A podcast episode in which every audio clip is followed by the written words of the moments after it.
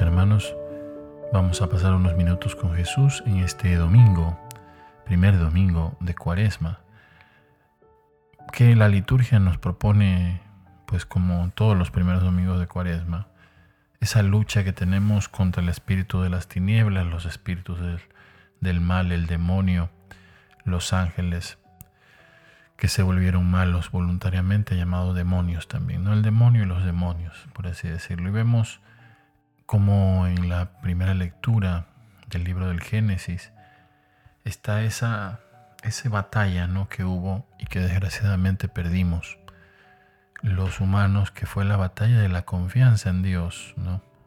¿Por qué la confianza en Dios? Porque la primera lectura nos habla de que el Señor les había dicho, no comerán del árbol del conocimiento del bien y del mal, ni lo tocarán. ¿Por qué le habrá prohibido eso al Señor? Porque muchas veces el Señor prohíbe cosas. Bueno, eh, eh, esa es una prueba que le puso a la libertad del ser humano. Una prueba que también dentro de ese no hay un bien, ¿no? Es decir, hasta aquí tú puedes llegar. El resto no, no te compete a ti. Mucha gente lo ha visto como diciendo, no, mira que Dios envidioso. Al final, esa fue el, la tentación del diablo, no, Dios es envidioso porque si ustedes comen de ese árbol van a ser como Él. Bueno, se puede tomar de esa forma, pero lo que yo pienso es que al final no podemos hacer todo, ¿no? Ese creernos omnipotentes, que todo lo que soñamos lo podemos conseguir. Sí, hay muchas cosas podemos conseguir, hay cosas que no podemos conseguir, hay cosas que tampoco nos conviene conseguir. No me digan a mí que a lo mejor por querer una persona ser rica, famosa, pues eh, hipoteca su vida, su, su familia, su paz espiritual, su propia alma. ¿Valió la pena? No creo.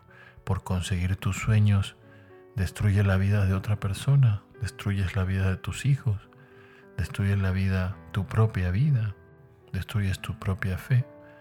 ¿Vale la pena eso? Por eso esa mentalidad de que todo lo que pueda soñar lo puedo conseguir, a veces no es verdad, porque los sueños no siempre se tienen que realizar. Por supuesto, proyectos de vida buenos que nos lleven a ser mejor personas, por supuesto que sí. Ojalá que los realicemos. Pero si tampoco los realizamos, no es que hemos fracasado como seres humanos. Fracasa, pienso yo, el que no ama, fracasa el que desperdicia su vida lamentándose de un pasado, ¿verdad?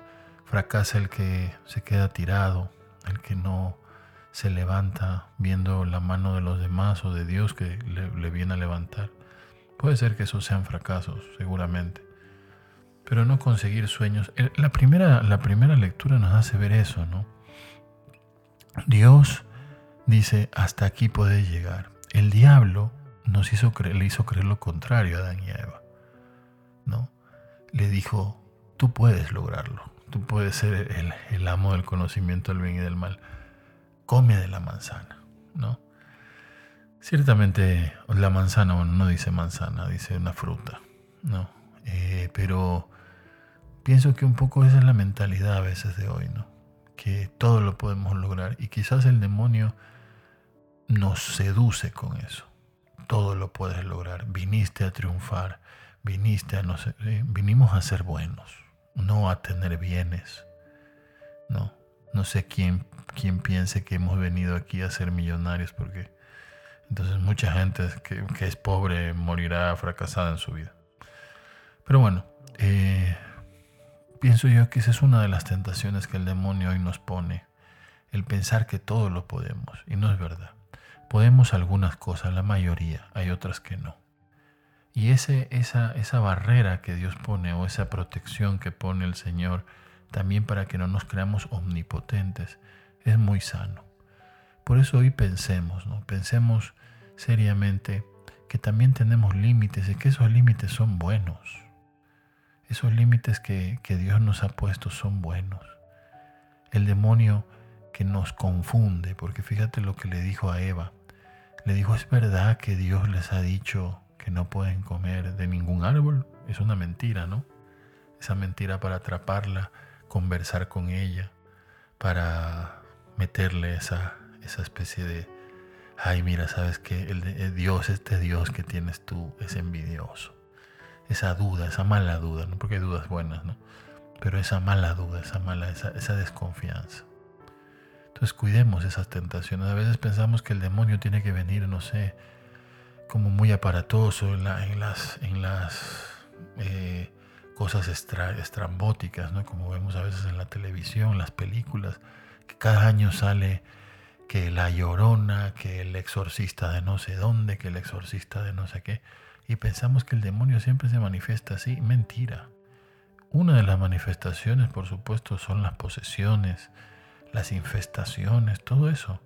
Pero el trabajo así normal, digamos así de 24/7, como se suele decir, del demonio es este.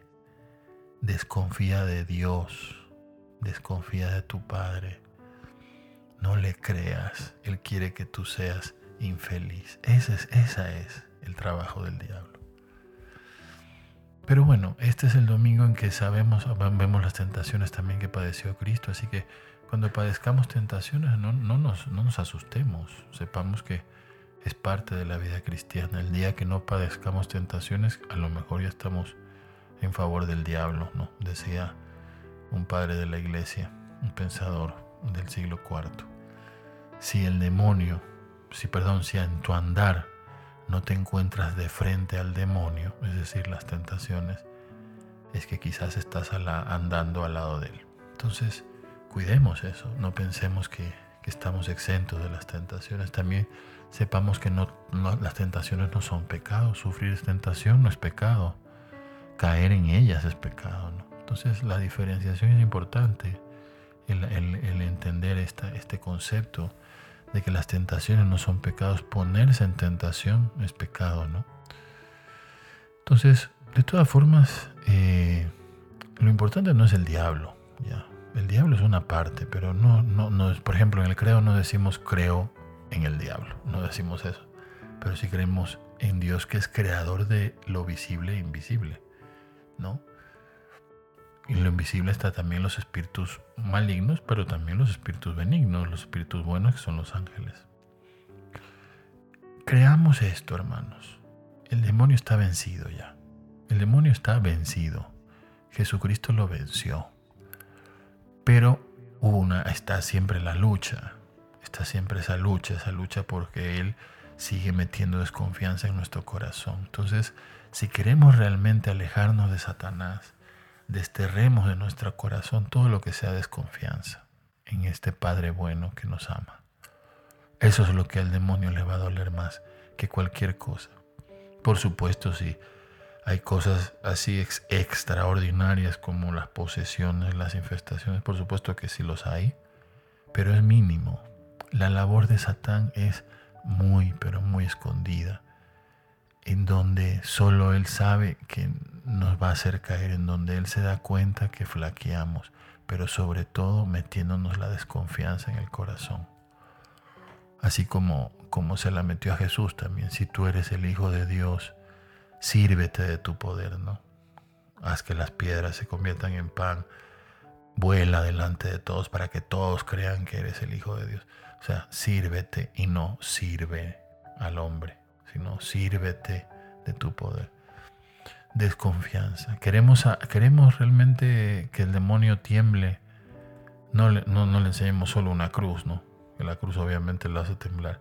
Digámosle, Jesús confío en ti. Cuando decimos eso, el demonio tiembla. Cuando yo, después de tantos años, digo, Señor, me voy a arrepentir, me voy a confesar, el demonio tiembla. Cuando agarro el rosario después de tantos años y digo, María, ayúdame a salir del pecado, el demonio tiembla. Cuando decimos, Señor, ayúdame a perdonar a esta persona, a perdonar a mi, a este familiar, a esta persona que me ha hecho daño, el demonio tiembla. Cuando digo, me voy a levantar de esta tristeza, de esta amargura, basta, basta de melancolías, basta de dejar que la tristeza me destroce, el demonio tiembla. Cuando digo, Jesús, confío en ti, el demonio tiembla. Digámosle eso al Señor. Jesús, confío en ti y veremos temblar al demonio. Pidámosle esa gracia a María Santísima que nos cobije entre sus manos, en, su manto, para que nos haga confiar más el Señor y desde luego vencer a Satanás como Él lo venció. Tengan buen domingo, Dios les bendiga.